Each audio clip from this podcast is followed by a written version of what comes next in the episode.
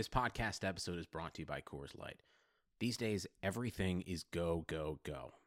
It's nonstop hustle all the time.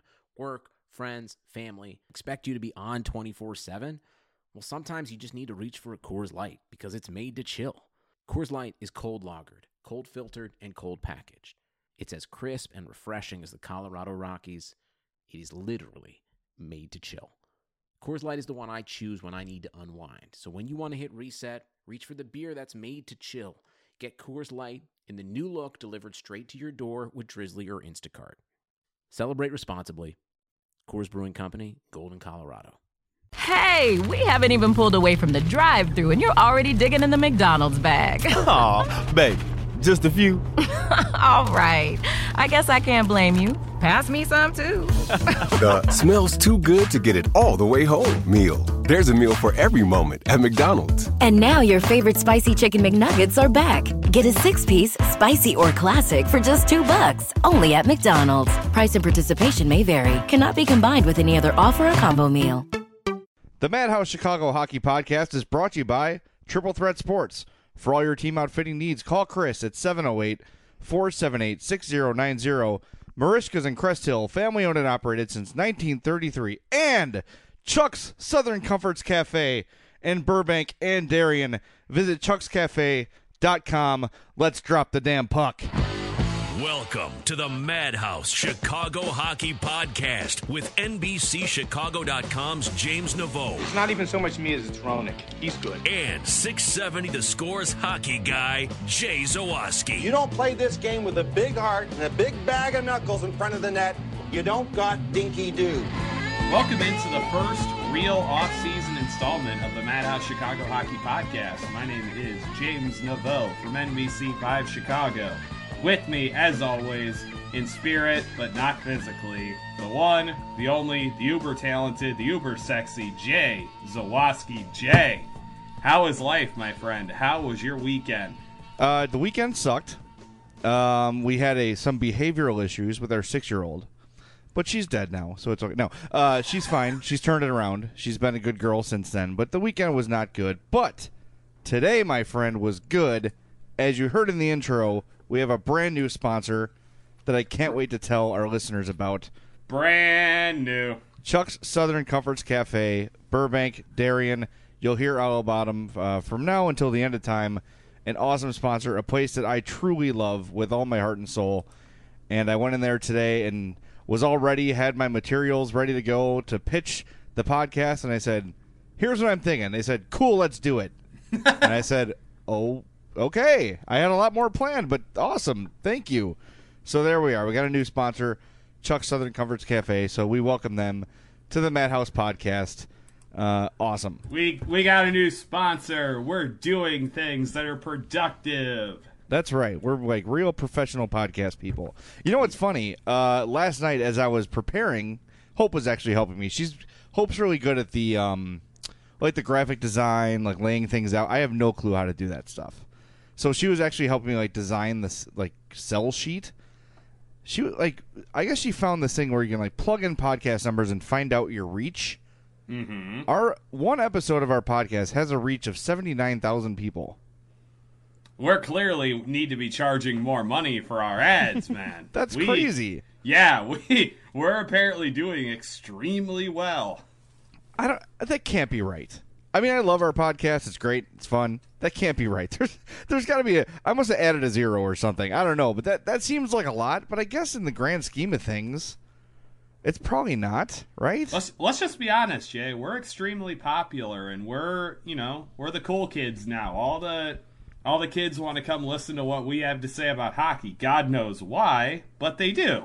Yeah. All right. Cool. All right. So I'm Enough making it up. self-flagellation. Yeah. Yeah. Anyway, uh, so we've got some news in Blackhawks land. I think we should probably start with the trade of Scott Darling, which answers the question: Do the Blackhawks like Scott Darling or Corey Crawford? They like Corey Crawford. Yeah. Yeah, and I, you know, what I, I want to say, I know you were out of town, um, so you weren't really close to it like I was.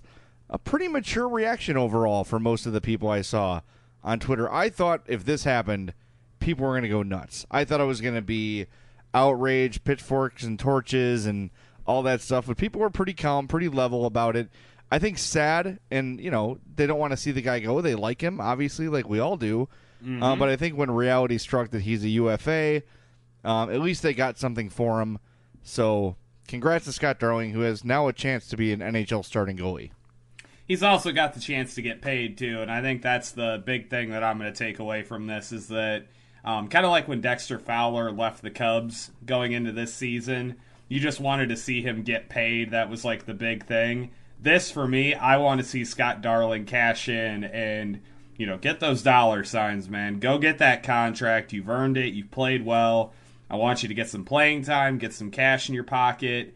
I really, I think this is to be really good for him. I think the thing that surprised me is how early it happened.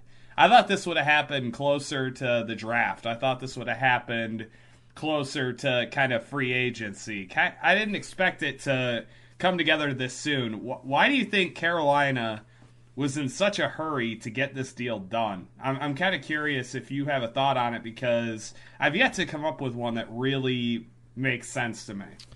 Well, I wonder if it was Chicago, I wonder if it was Carolina or the Hawks that were in a hurry to get it done.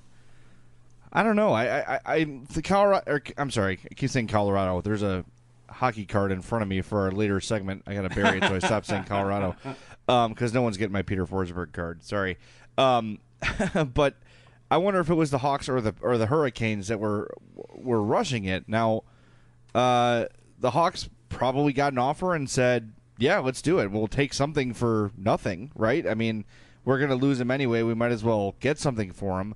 Maybe they could have waited around, try to get a better pick for him. But if I'm a team and I'm not guaranteed to get anything back or to have the player sign with me, I'm not going to give up too much. It also gives Carolina the option to expose um, Eddie Lack or Cam Ward or Scott Darling in the expansion draft. So it gives them mm-hmm. some protection there as well. So um, I would think that if you're going to give up a third round pick for a guy, their intention is to sign him.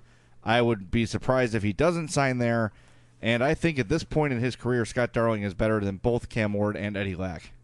Well, I think that I think that's a good point you bring up about the expansion draft. Obviously, they wouldn't be able to expose Scott Darling unless they sign him to a contract. So I, I would imagine giving up a third round pick, you're not doing that just to expose a guy for the NHL expansion draft. I get the sense that they're probably going to end up exposing Cam Ward. I think that's kind of the ultimate game plan here. I don't know what kind of contract situation he's under, whether he's got a no trade clause or anything crazy like that, but I, I would imagine that na- that their plan at this point would be to go into next season with Eddie Lack and Scott Darling as their goaltenders and as the guys that are competing for a spot. And I, I think it's just another just another instance of it seems like Carolina has a really good relationship with Chicago. It seems like those two teams make a lot of trades, and so I feel I, I feel like that maybe helped kind of expedite the process and get it done quicker.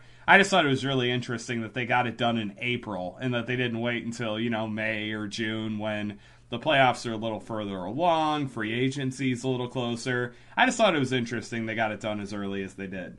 Looking at Cam Ward's contract here, $3.3 million cap hit. He is signed through the end of next season with a modified no trade clause. That means he submits a list of 15 teams uh, to which he can be dealt. So um, maybe he wants to play in Vegas, maybe not, but that's one of the stipulations of his contract. So maybe Eddie Lack uh, is the guy. I, I don't know. I, I still think they might have. We're talking. We're breaking down Carolina Hurricanes goaltending situations here, Mister. Hey, the Blackhawks are done playing hockey. We need to talk about something. But uh, I think that uh, Eddie Lack might be still in her future plans. I don't know if they're ready to give up on him, but I don't know. It's going to be interesting. It'll be interesting. The whole the whole expansion draft is going to be fascinating. Um, I'm. I guess you can't say you're looking forward to it, but I'm. I'm excited to see how it unfolds. It's going to be interesting to see a whole new team, you know, built up from scrap pieces from from uh, the teams around the league. And I think when you look at it and you look at the sort of players that are going to be available, they could be pretty decent yeah. right off the bat.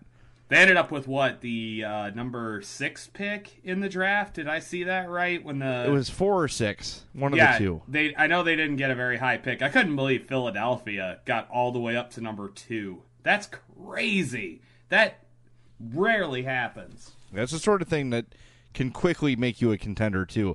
The Flyers are a good team, and if you can add a number two overall pick, and I haven't even started draft prep yet, I'm still in playoff mode.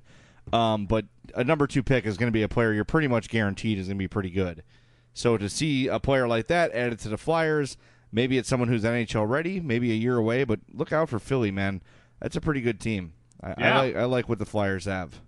I completely agree with you. Um, I think that in the very early perusals of the different websites I look at for NHL draft content, the Hockey Writers is up there. They always do a really nice job uh, breaking down prospects. I'm sure a lot of other sites are going to start coming out with mock drafts and really kind of delving into this. And I think it's going to be interesting this year, like really preparing for it, because obviously with the draft being in Chicago, I, I think we're going to feel a little bit more of um, a little bit more compelled to really dig into the draft this year. And unfortunately, everything that I've seen early suggests that there's no like dynamite number one can't miss talent like a Connor McDavid or an Auston Matthews in this draft. But there's still there's still obviously really good players at the top. It's just gonna be really interesting to see kind of how everything shakes out in the end.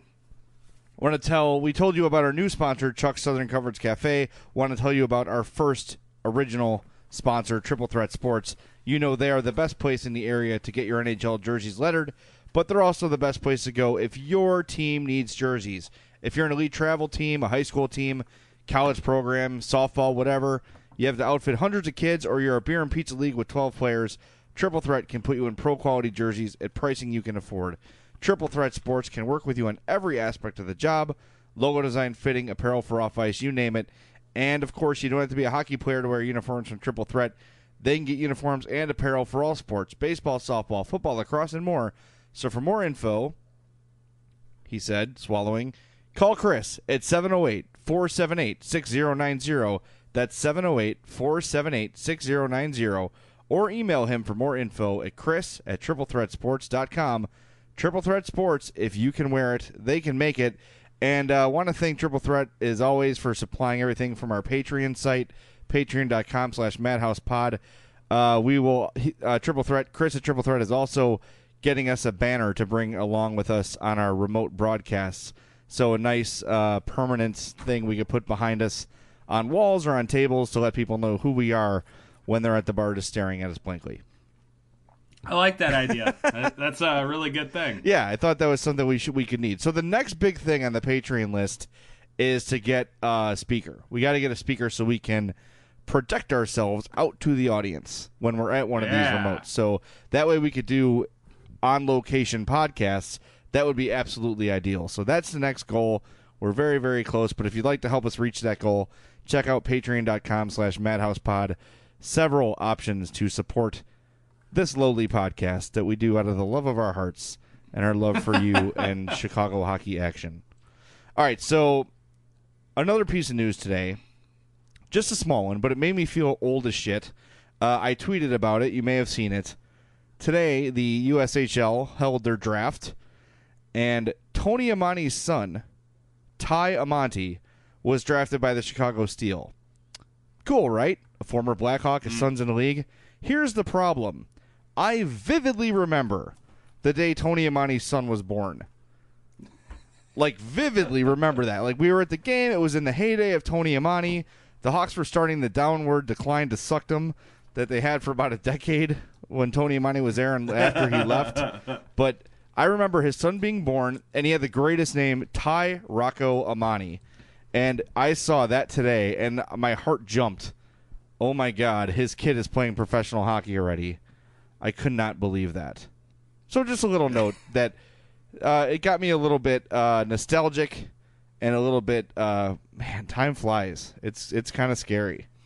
Yeah, I obviously am not, you know, wasn't as into the uh, Blackhawks, you know, birthing habits as you were back in the day, but yeah. Well, listen, you hang on. You know when when your team's bad, you sort of you find a way to connect with them, right? Like you find a way to uh, make them endear themselves to you. You say, yeah, you know, there's not a ton to cheer- for here. So the guys that are there to cheer for, like Tony Amonte, Mhm. you really pay a lot of attention to them. And this is obviously back when I was more of a fanboy than I am now, and I spent time with a lot of similar minded Hawks fans. And I think when you're that age, like in your late teens, early 20s, you do feel maybe part of things more than you really are. So we did have that sort of interest in the personal lives of the players a little bit. So I remember that vividly. Ty Rocco Amonte was born, and now he is a member. Well, I don't know how the USHL draft works, but he might be a member of the Chicago Steel in a short time here. Well, the Chicago Steel also drafted a Chicago Blackhawks prospect, uh, John Dahlstrom. I saw that. Was yes. drafted by the uh, Steel in the phase two of the draft. What we need to do is we need to have a uh, we we need to have a USHL guest on again to kind of give us a rundown of how the heck this draft worked because I have no flipping idea. I, I've been trying to like read up on it and yeah, it makes about as much sense to me as anything that Canada does with the OHL or the WHL and the way they do drafting and trades and all that. Not it still boggles my mind that you can trade a 16 year old kid. Like it, it's absolutely crazy to me that that's the level of commitment that Canada has to the sport of hockey. It's just nuts. Well, you know, the kids know though at a pretty young age they're going to go pro. Like I, I had a friend uh, in high school that left high school to go pro. He never made it to the NHL, but he, you know, he he jumped around some junior leagues here and there. Um, never really got a chance, and probably didn't deserve one. He wasn't that great, but he, he took a shot. But he knew from what probably when he was thirteen or twelve that it was a real possibility, and that he would have to consider leaving high school to chase that dream. So I don't know. At 16, it sounds crazy, but I think when you already know from that young of an age, hockey's sort of unique in that way, where talent can be discovered from a really early spot, and then it's just a matter of developing it. Um, so yeah, I mean, it is still weird to trade a 16 year old, but uh, I think if in any sport, probably least crazy in hockey, if that makes sense. No, I think you're totally right. It's just that to me, it just it's still like hard to believe that that's the level that that's at. I mean, you you don't see high school football players get traded like even like AAU basketball like that's not like I don't think that's even to the level that like the OHL and the WHL and the QMJHL up in Canada it's not to that level of just you know people being absolutely obsessed with it and it being broadcast on television and it's just it's absolutely crazy to me but I and I love like reading about the drafts and everything and it's really interesting to see the way that hockey is kind of structured in the lower levels building up to the NHL. You see, this is what we end up doing when the Blackhawks aren't playing, man. We start digging into stuff like this, and it's fascinating, but it's still sad. It's I think it's more depressing than fascinating, but I'll go with fascinating. I'm in a good mood today, so we'll go with fascinating versus depressing, just for this one podcast. Yeah, well, you didn't fly today, so naturally you're in a good mood. I didn't, but I'll tell you where I was today, and it's time to tell our listeners about our new sponsor, Chuck Southern Comforts Cafe. Um, I was there, so of course I'm going to eat. Um, it's awesome. You got to go there. There's two locations actually. There's one in Burbank, 6501 West 79th Street, and in Darien, 8025 South Cass Avenue. So that's the Cass location's right off I-55 on Cass, and the Burbank one is about 79th and Narragansett, right in that area. If that helps you out. Check out chuckscafe.com for a list of all their specials, everything they have going on. They've got a uh, Cinco de Mayo special this weekend. They've got a Mother's Day buffet coming up. Uh, tons of things going on. They always have the beignet breakfast. Um, just great food all the time at Chuck's. They offer the best in barbecue, Mexican, and Cajun fare. My favorites are the Cochinita Pibil. That's the uh, Saturday special. The barbecue nachos, which are outstanding, and the jambalaya is out of this world just really great food. Anyone you bring there will find something they will love. There's something for everybody at Chuck's. They've got a great bar with dozens of craft beers and an ever rotating beer menu. They offer catering and banquet services. You could have your wedding there at the Darien location. We had our baby shower at the Burbank location. Chuck's is a great place. They've also appeared on Chicago's Best and Food Network's Diners, Drive-Ins, and Dives TV show. You can find those on YouTube. Just type them into Google there and it'll pop right up. So visit chuckscafe.com or follow them on Twitter at Chuck's Cafe. Again, we welcome Chuck's to the Madhouse Chicago Hockey Podcast family. I'm going to call it a family, damn it. we are indeed a family here at the Madhouse Chicago Hockey Podcast, man. That's a good way to describe what it is that we do. That's right. Well, the best part was um, when I went in there to sort of pitch the podcast. Uh, the manager's name is Lisa, and I've known her for a long time. Uh, I so she's like, so will every episode be here? I was like, no, not, not every episode. I'm like, we'll probably do, you know, during the season, maybe once a month, and then off season, maybe every other month. She's like, yeah, great. That you guys could just rotate, rotate, rotate locations. Go ahead, English. Yeah. It- you can do I'm, it. I'm sorry, I'm just excited, and they're excited to have us. So it's going to be an awesome partnership, uh, and I can't wait. I can't wait. Seriously, agreed with them today on the deal, and uh, got them in the podcast tonight. Very exciting. Very exciting. All right, so the other piece of news, news item number three, is the signing of Czech forward David Kampf. And we did check that, by the way, to make sure that he was indeed Czech, and he is Czech. Yes, he's Czech, and we're assuming it's Kampf because That's how it's spelled. Eastern European typically has a soft A. Correct. Yep. All right, that wraps up my knowledge of David Kampf. I, I love the team name that he played on. It's like Pirati, Pirati. Chomutov. Well- yeah, it's a bonkers name, man. But he definitely uh, looks like he's got a little bit of scoring ability. Had 15 goals in the Czech league this year. He uh, represented the Czech Republic in a couple international tournaments. It looks like uh, he has played in the World Junior Championships before. He's 22, so it's not like he's he's not like a very raw player. I think that you're kind of gonna see him settle into. It almost looks like a second or third line role, depending on what the Blackhawks would have envisioned for him if he makes the jump next year. I I just think I think it's interesting. It's not like a level an Artemi Panarin level of excitement with a player, Right. but seems like he could be a good piece. Yeah, people seem to be excited about. It. I know there were a lot of teams after him as well. Um, so here's what I did. This is my this is my research. Um, I'm I'm a real stickler for accurate rosters, so I went right on NHL 17 today. I knew that Pirati team is in the game, and he was on there, and he was a 70 overall, and the player type was marked as sniper. He was the Hmm. highest rated player on that team. Most of like the European players in NHL 17 are in the 60s or 50s. He was a 70. Um, so for what that's worth, they also had him listed as a center. Another funny note about the NHL 17 thing was when I traded Scott Darling, I was looking at his profile, and it says career potential, right?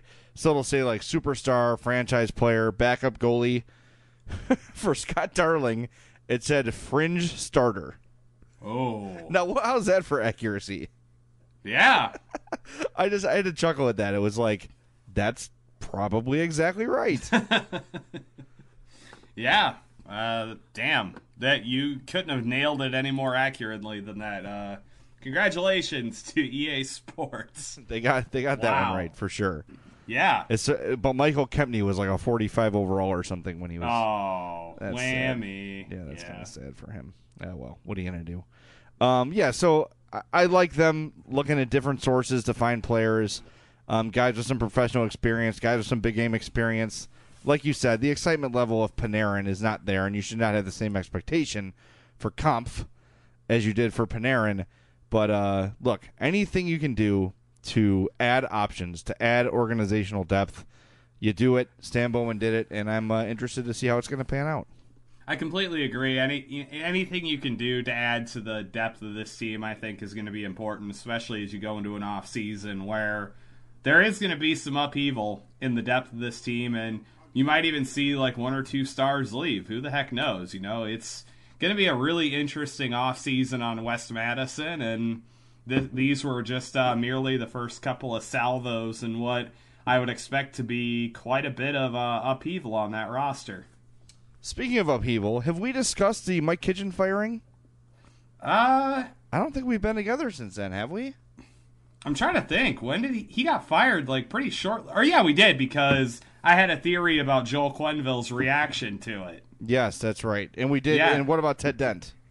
Yeah, Ted Dent. I don't think we did. Okay, well, let's do it just in case we didn't. Okay. Um, not a huge surprise. People that follow Rockford uh, seem to be the least surprised. Um, seems like things are sort of falling apart down there. Um, even from like casual observers, guys like I know our guy Puck and Hostile went to a couple games and just observed like, holy cow, this is a train wreck. Guys aren't trying; they're having tantrums on the bench.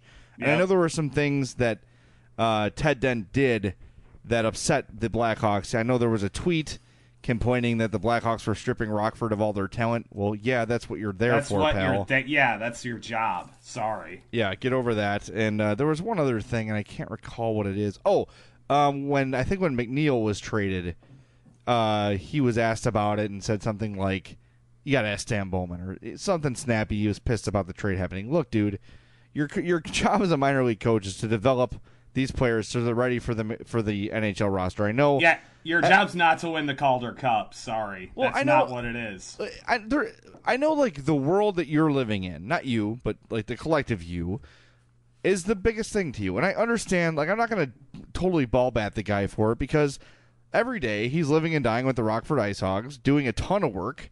Right? He doesn't have the help that an NHL coach would have, and he loves these guys and are trying to win.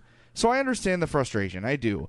But um, to do something public like that, that's something you keep under wraps and just, you know, this kind of is the crappy part of my job, right? You keep it to yourself. You don't go spouting it off on Twitter or bitching about it to the press. No, it's part of the job. You suck it up and you move on. But I, I, I can understand, you know, why it could be frustrating. But again, just just keep it yeah. to yourself, man. yeah, definitely. I thought Rockford has uh, churned out a few good players uh, during Ted Dent's time there, but I just think the drama that it kind of enveloped that organization and the way that they interacted with the Blackhawks and the way that all kind of was going down, that obviously had to have played the biggest role by a country mile in the decision to get rid of Ted Dent. So that just it was kind of one of those things that needed to happen. I think they need a new voice and some new blood down there and with the way they're going to need to start churning out, especially defensive talent in the next few years, you got to have someone that buys into the program and someone that's actually dedicated to not only winning games at that level, because as you know, like it, it is important to try and win games. It's not the end of the world if you don't. The development's the ultimate end goal. But you still want guys who are going to try to do that. So I think they needed just a new face down there. They needed some new leadership. And I think the move definitely made a lot of sense from that perspective. No doubt. And, uh, you know, we, we mentioned it after the season ended how Stan Bowman was pissed and there's going to be changes. And he's he's not been shy, man. He's not been shy about cutting some heads off here. Um, and we're going to see, you know, once the Stanley Cup ends, we're going to see what's next. Um, I think the team's going to look a little bit different next year. I don't know what that means. I will say this I'd be stunned if Marcus Kruger's back. Uh, yeah. I I, st- I think he I think he and TVR are gone next season. I really do. Yeah, maybe one of them gets taken in the draft, and whichever one Vegas does not take. Um, I've heard whispers of maybe working out a trade with Vegas to to make that happen. The other player, so that Vegas ends up with both Kruger and Van Riemsdyk. We'll see. We'll see. Hmm. I've heard that from one person. Maybe more speculation than anything, but um, I, I'd be shocked if he's back. You've got some like with the signing here of, of Kampf, and you have got Rasmussen, you've got Schmaltz, you've got guys that have to play um, that are frankly contributing more. And I've always been a big fan of Marcus Kruger. But when you see, you know, you're looking at this team as a whole here, and the great players, the Taveses, the Hoses, the Seabrooks, the Keiths, are starting to show signs of decline, right? So when those guys that are are you know kind of fringe players, third, fourth liners in their prime as they get older, they're going to just become ineffective. And I and I know injuries were a big part of Kruger's season last year, and I don't want to totally write the guy off. But like I said after the playoffs, if you're going to pay three million dollars for a fourth line checking center, he's got to be the guy to take your hardest matchups, and he's not that guy. So with that in mind, you've got to you've got to let him go. You can find someone else to be your second toughest defensive center for way way less than three million dollars. I'm sorry. I would I would completely agree with that. On a uh, slightly unrelated note, well, pretty unrelated. I'm watching the uh, Senators and Rangers game right now, and they just aired again the Patrick Kane Gatorade commercial where he, you know, fires the puck and skates toward the bench as it's you know heading in, and it's all dramatic, and he wins the game. And what a what a year for Gatorade to just completely. Sc- just completely get screwed on their ads because Patrick Kane and the Blackhawks got swept out of the playoffs, scoring three whole goals. And then their other guy, Paul George, who makes the clutch shot at the end of his commercial, literally has like never made a buzzer beater apparently. So it's just like poor Gatorade. I feel so bad for them. Just bad luck all around for that company. Well, the Kane thing is a pretty safe bet. You think you're going to get at least at least seven games, six games, or a second round out of it. But yeah, and I the first time I saw that commercial was after the Hawks were eliminated.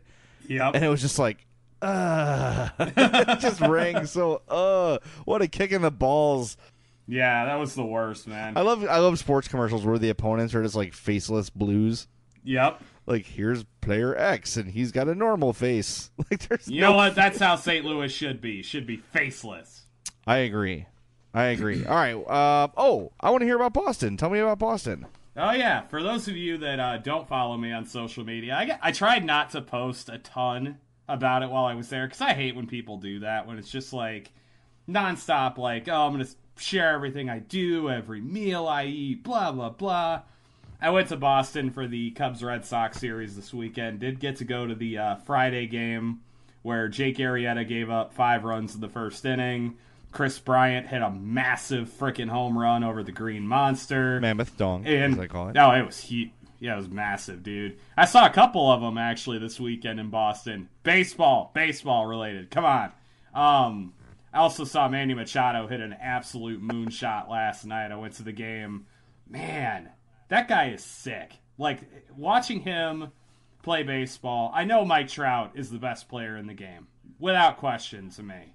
But Manny Machado is really, really good.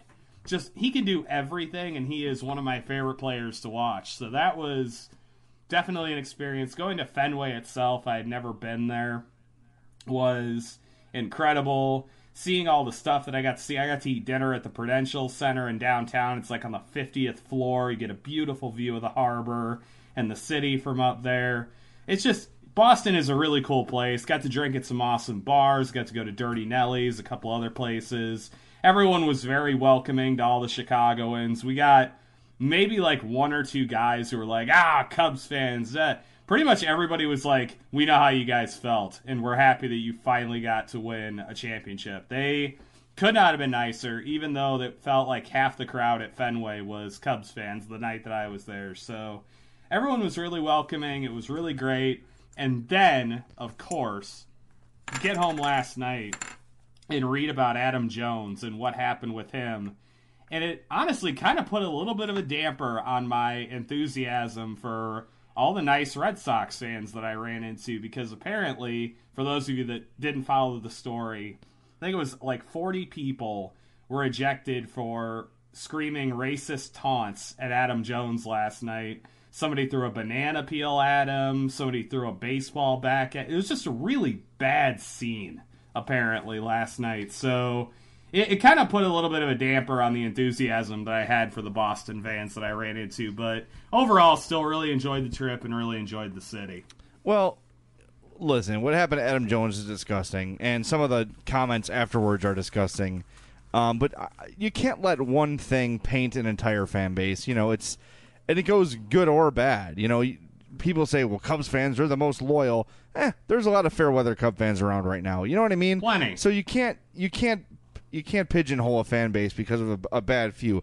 I will say this: I don't know if you saw CC Sabathia's comments today too. He said that he's been called the N word in Boston, and that's the only place it's ever happened to him. And the 62 black players in the league sort of have this knowledge that, yep, we're going to Boston, so it's going to happen. Uh, and that's a reputation that city's had for a long time. And you can call it a stereotype, call what you want, but um, there's been a lot of you know detailed incidents in Boston uh, that that point that way. So again, don't let it ruin your experience. Don't let it ruin your trip. You met good people. They treated you well. And what they said on the ESPN broadcast, uh, I think it was Dan Shulman or it was either uh, him or Aaron Boone, were saying like the whole atmosphere of the games at Fenway was like. Yeah, we did it. Like uh, you know, like it was a, it was a co-celebration, almost as It if really Red Sox was. fans were celebrating the Cubs World Series with them because of like you said, we know what it's like, we know what it felt like, and, and we're glad you got to finally experience it too. Really cool. And the reverential tones with which they talk about Theo Epstein were incredible too. Like everybody that basically everybody that saw my Cubs hoodie or whatever was like, ah, that Theo Epstein is something, isn't he? Like everyone still no one no one has any animosity toward him for leaving. Everybody is happy that he found success in Chicago. And Like that to me was like kind of cool. Like everybody just kind of being like, "Yeah, Theo, what a Theo," and like Jon Lester and John Lackey and all those guys. And my one of my Lyft drivers was just talking up and down about Koji Uehara, about how much he loved him and how much he missed him and how happy he was that he had made it to the Cubs. And I, I also I got to meet a couple of cool people. Um, I got to I don't know if anyone knows Sarah Connors from Twitter. She's huge Boston Bruins blogger. I believe she works at Stanley Cup of Chowder. Yeah. Uh, she is fantastic. I got to meet her this weekend. We went to the Cubs game together. Um, she turned me on to the Arsenal bar in Boston. Unfortunately, that experience did not go well since Arsenal got their heads pounded in by Tottenham. Not that wasn't fun, but the beer was. I drank I drank copious amounts of helped, right? alcohol. Jay, you you'd be very proud of the level of alcohol consumption that I I managed to uh, pull off this weekend. I did very well for myself. Did you jump off a speaker and fall like Theo Epstein did? No, and I also did not damage the World Series trophy, which reportedly happened. Well, Th- that is a Deadspin report that the Cubs World Series trophy was damaged by drunken fans at that concert. I'm blaming Matt Uh, Spiegel. I, you know, I wouldn't go blaming the fans. From some of the stories I've heard about how those guys party at Hot Soul of Cool Music, especially this year, uh, I wouldn't pin it all on the fans necessarily. Oh, I'm blaming it on Spiegel, dude. Oh yeah, well, okay, Fine. I'm, I, I'll, I'll do it. That, that's, I'm down with that. Okay. For sure. I'm, I'm glad we came to that agreement. All right, I'm glad you had a good time. Boston is a cool town despite its flaws, like every city in America, of course, um, except Chicago. Uh, you ready to do some emails? Absolutely, let's do it. Let's go. Email the guys at madhousepod at gmail.com or follow them on Twitter at madhousepod. The email segment is brought to you by our friends at Merichka's Restaurant, 604 Theodore Street in Crest Hill, just west of Route 53, 815 723 9371. Family owned and operated at the same awesome location since 1933. They've got their hand cut products in their own butcher shop, including the steaks, burgers, the famous poor boy sandwich, one of the best food items you'll ever eat in your entire life. Go to Merichka's, you will be a happy person. They've got great steaks, seafood, and chops. The onion rings are outstanding. The double baked potatoes as big as your head. The Icelandic cod, always hand cut on premises. They've got a full carry out menu, a bar loaded with craft beer, with facilities for up to 110 people. So visit Merichkas.com and check them out on Facebook.com slash Merichkas. Open seven days a week and close only on Christmas, Easter, the 4th of July, and Thanksgiving. Merichkas is another awesome sponsor we are proud to be associated with, and we thank them for their continued partnership with the podcast family, as we're calling it from now on, like a mafia. Ah, yes, I enjoy that. All right. Ready? We got a lot of emails Sam. I'm, happy. Well, good.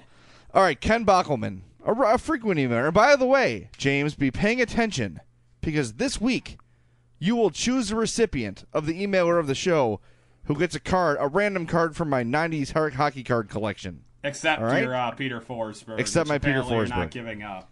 And I just found a uh, Eric Dickerson 1,000 yard club mixed in. Ooh, look at you. so there's more to me than hockey, jerks. Okay. Uh, so Ken Bockelman speaks for all of America when he says, Why does NBCSN feel the need to force feed Pierre McGuire down our throats every night? The network in general can use an enema. Us hardcore American hockey fans deserve better. You know, Ken, at this point, Pierre McGuire is just a slight annoyance to me. The issue for me is Mike Milbury. ding, ding, ding. you could say what you want about Pierre McGuire being kind of dorky and kind of over the top and you know a little bit geeky with the players and kind of weird and close talky and socially awkward, but the guy does his best. Mike Milbury is a bleeping clown. What he said about PK Subban, using the word clown, I believe, uh, to describe his pregame dancing, just say what you want to say, Mike. Just say it. Because we all know what it means. We all know what you're trying to say. You don't have a problem with other hockey players celebrating before games. I saw New York Rangers uh, long snapping the puck to each other and acting like they're playing a football game. No comment there. Hmm, interesting.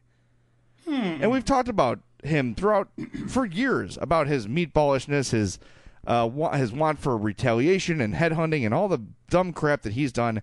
I don't know what he's done in his hockey career to warrant the job that he's landed with NBCSN. But if there is some silver lining to all these guys at ESPN getting laid off, it's maybe NBCSN can hire someone with a friggin' thought and a friggin' brain in her head and improve the broadcast for all of us. Do you really want them to hire a guy like uh, John Buccigross, though? Is that like what you're wanting NBC to do? I think John. Well, I like Liam McHugh. I think McHugh has done a, a good job of. Uh, I just think there's no connection to him for people, and for me, again, I like Liam McHugh, but I feel like Liam McHugh is there waiting for the next thing to open up.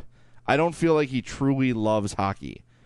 I know John Buccigross loves hockey, and I know a lot of people don't like him. I'm a huge fan of his. I used to watch NHL Tonight with him and Steve Levy every night. He was there as I was growing as a hockey fan, and he's a huge part of the reason I love hockey. That's a guy who uh, brings personality to the game, brings personality to the players. That's what this sport needs more than anything, is for fans to associate and think about and recognize the players on the ice – and it was there in the 90s and it was there in the 80s, and now it's not there. There's no affection for the star players. Think about that.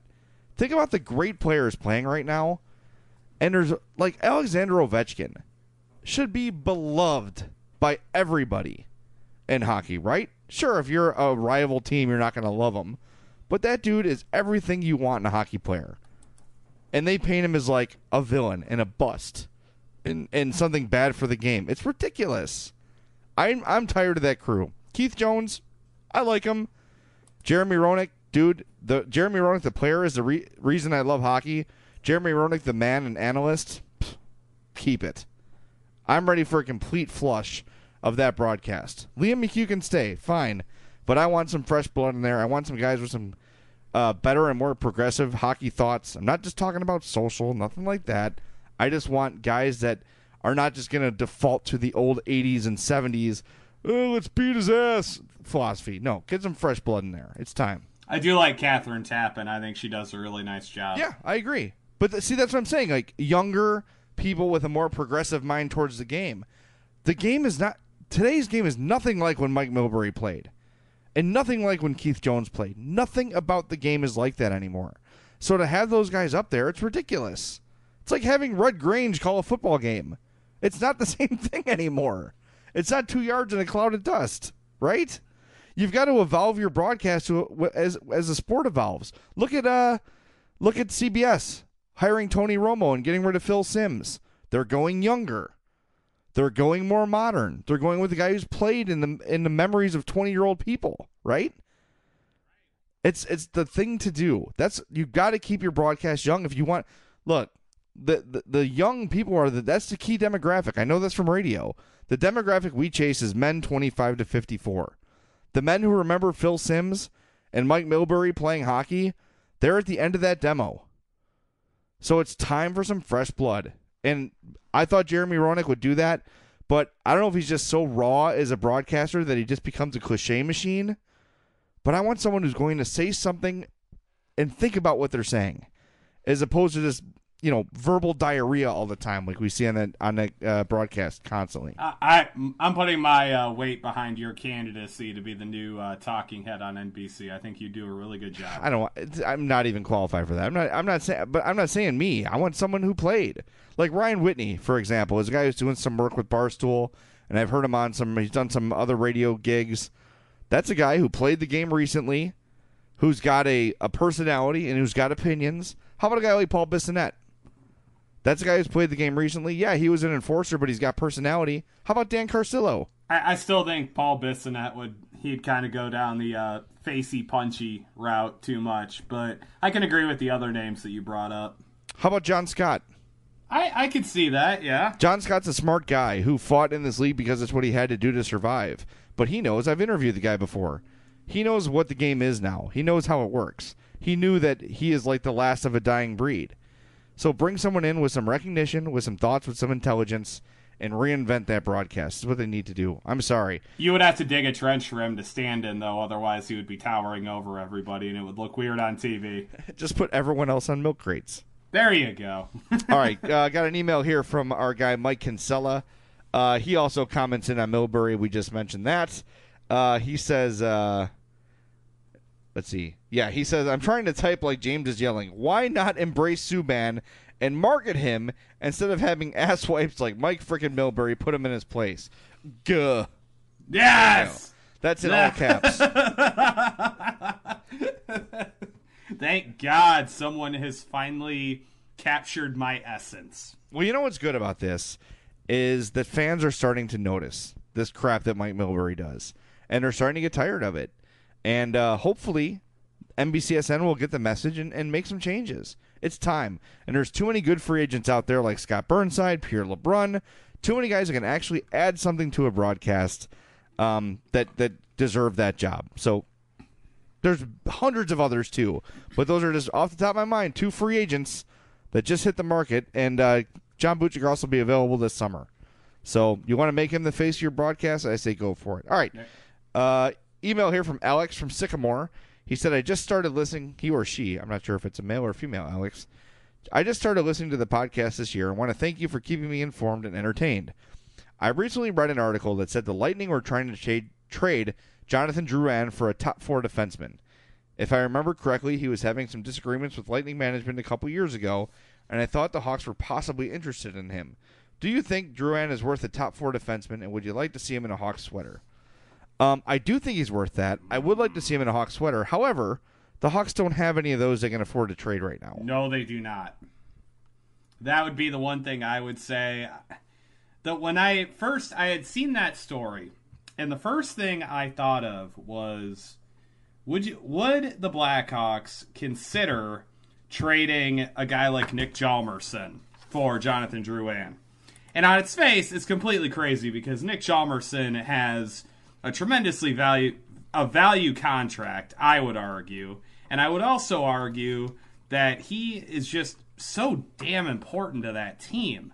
I, I, I can't imagine a scenario where it would end up being worth it in the end for the Blackhawks to sign him to a deal or, or to trade him for Jonathan Drouin. I that'd be about the level that I would think that Tampa would want for him, and I just I don't see the Blackhawks doing it. Yeah, they can't. And I know as much as Stan Bowman said it was about the uh, offense this year, you cannot afford to trade Nicholas Hjalmarsson. You just can't. That guy is, I, aside from Duncan Keith, probably your most valuable player at this point.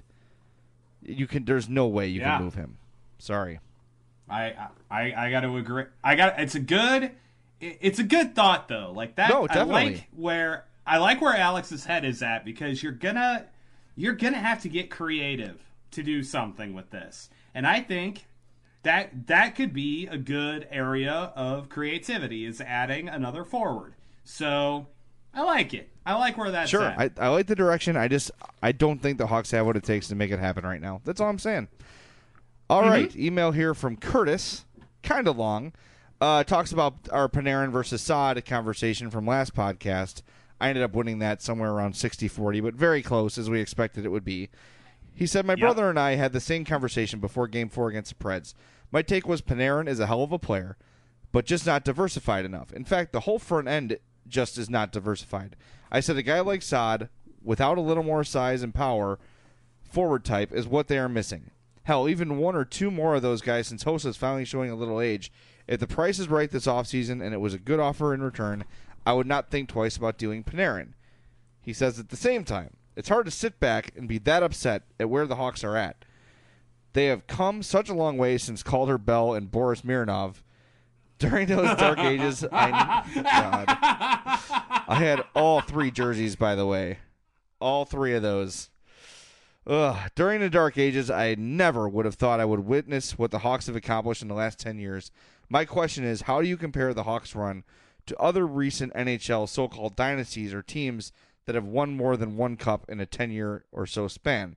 Red Wings, Avalanche, Devils, Kings, and Penguins come to mind. I think the only one that's comparable is the Penguins. Um, they're a team, you could say the Kings, they've won two. The Penguins have won two and could very well win another one this year. Um, but I have to eliminate the Kings because they've missed the playoffs so much. Yeah, that's that to me. I think eliminates them from the conversation. At least the Penguins. Th- The only reason they, I think, I would argue, the only reason they did not win another cup at some point was because of the constant kind of health issues of Sidney Crosby. Yeah, of course. And there's another one now. Yeah. Ugh, man. That that hit was nasty, by the way. That was not that was not pleasant, and I I'm really torn on whether or not that was a uh, suspension worthy hit that felled him the uh, cross check to the head. It was really close. You know, in, in real time, it's tough to call that one. Um, man, it it just the result is horrible. It's the last thing you want. Um, and I'm not going to say no, there was no intent there, but it's hard for me to say, you know, seeing that Crosby sort of fell and he kind of went right to hand level when he went down. Like, yeah, it seemed like there was an extra effort there to make the push once he went down, but I, don't know. It's so hard. It's so hard to say what intent was, but right to call a penalty, of course. And uh, man, I hope he, he's already been announced he's out for Game Four but you got to hope he can return in these playoffs because that dude is the best player on the planet right now. And there's uh, and was playing like yes, it too. absolutely he was, absolutely he was. All right, well that does it for our emails. Do you have a winner, my friend? It was a dead heat to me. Okay. Uh, between Curtis and the uh, question about NHL dynasties. Yes. And Alex's question about Jonathan Drouin.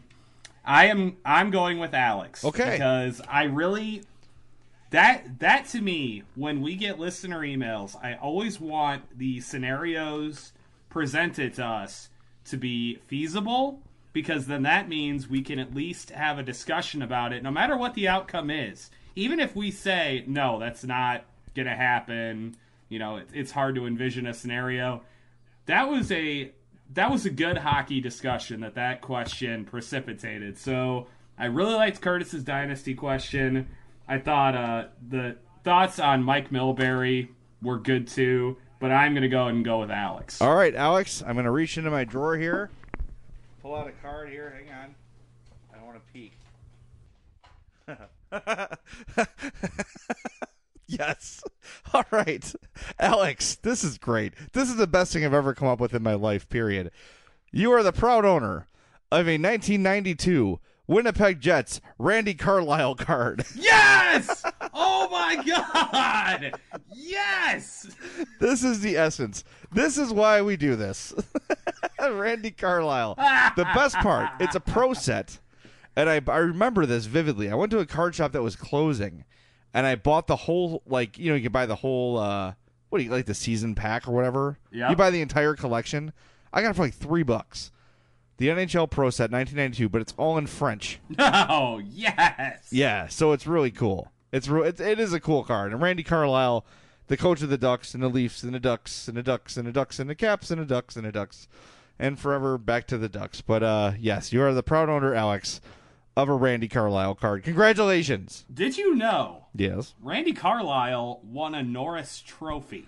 I did not know that. Let me see if it's on the card here. He won a Norris Trophy with the Pittsburgh Penguins. 1981. Yep, he scored 16 goals and dished out 67 assists that year. I know that was the 80s, and I know hockey in the 80s was just a completely bonkers sport. Like, routinely games last games ended like, you know, 8 to 6 or Yeah. you know, whatever. But just the fact that Randy Carlyle had 83 points in a season and won the Norris Trophy, I never would have guessed it, man. Ever.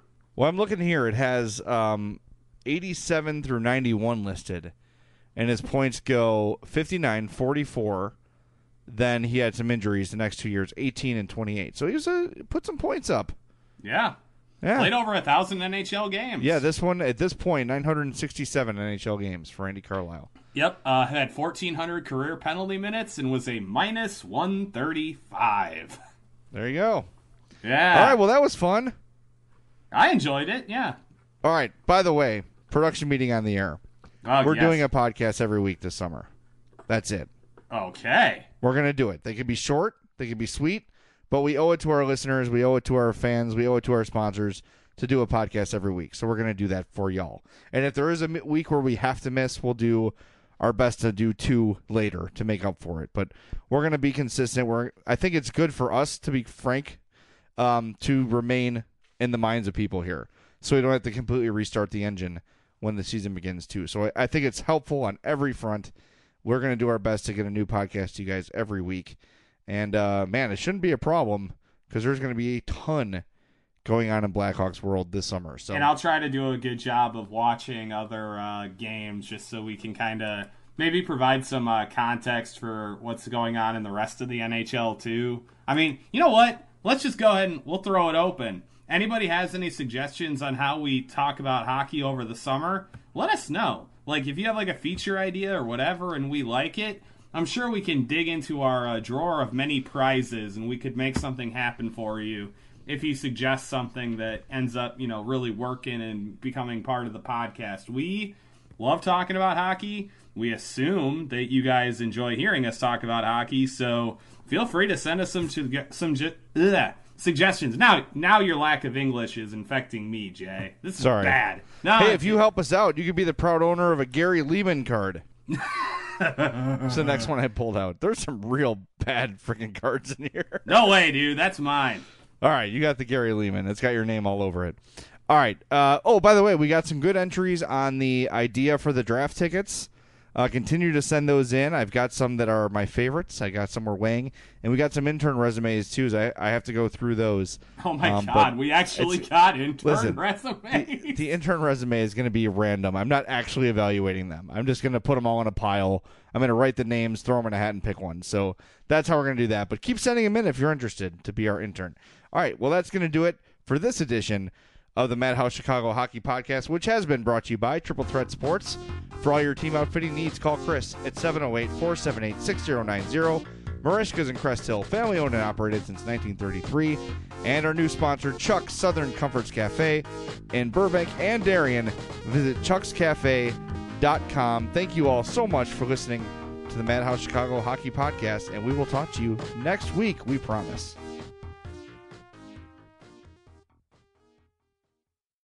If you look around, you'll see the world can be pretty smart. Okay, very smart. At Capella University, we think education should be smart too. That's why we're reshaping online learning with our FlexPath format. You can set your own deadlines, take classes at your own pace, even leverage your previous experience to move faster. So when it comes to earning your bachelor's degree, you know what kind of choice to make. A smart one. Visit capella.edu to learn more. Capella University. Don't just learn, learn smarter. When the big wireless carriers start trying to get you to splurge your tax return on the latest nonsense this year, just tune it out. With Straight Talk Wireless, you can get a Samsung Galaxy A51 for just 199 bucks on America's best networks. Straight Talk Wireless available at Walmart. Savings may vary. See straighttalk.com.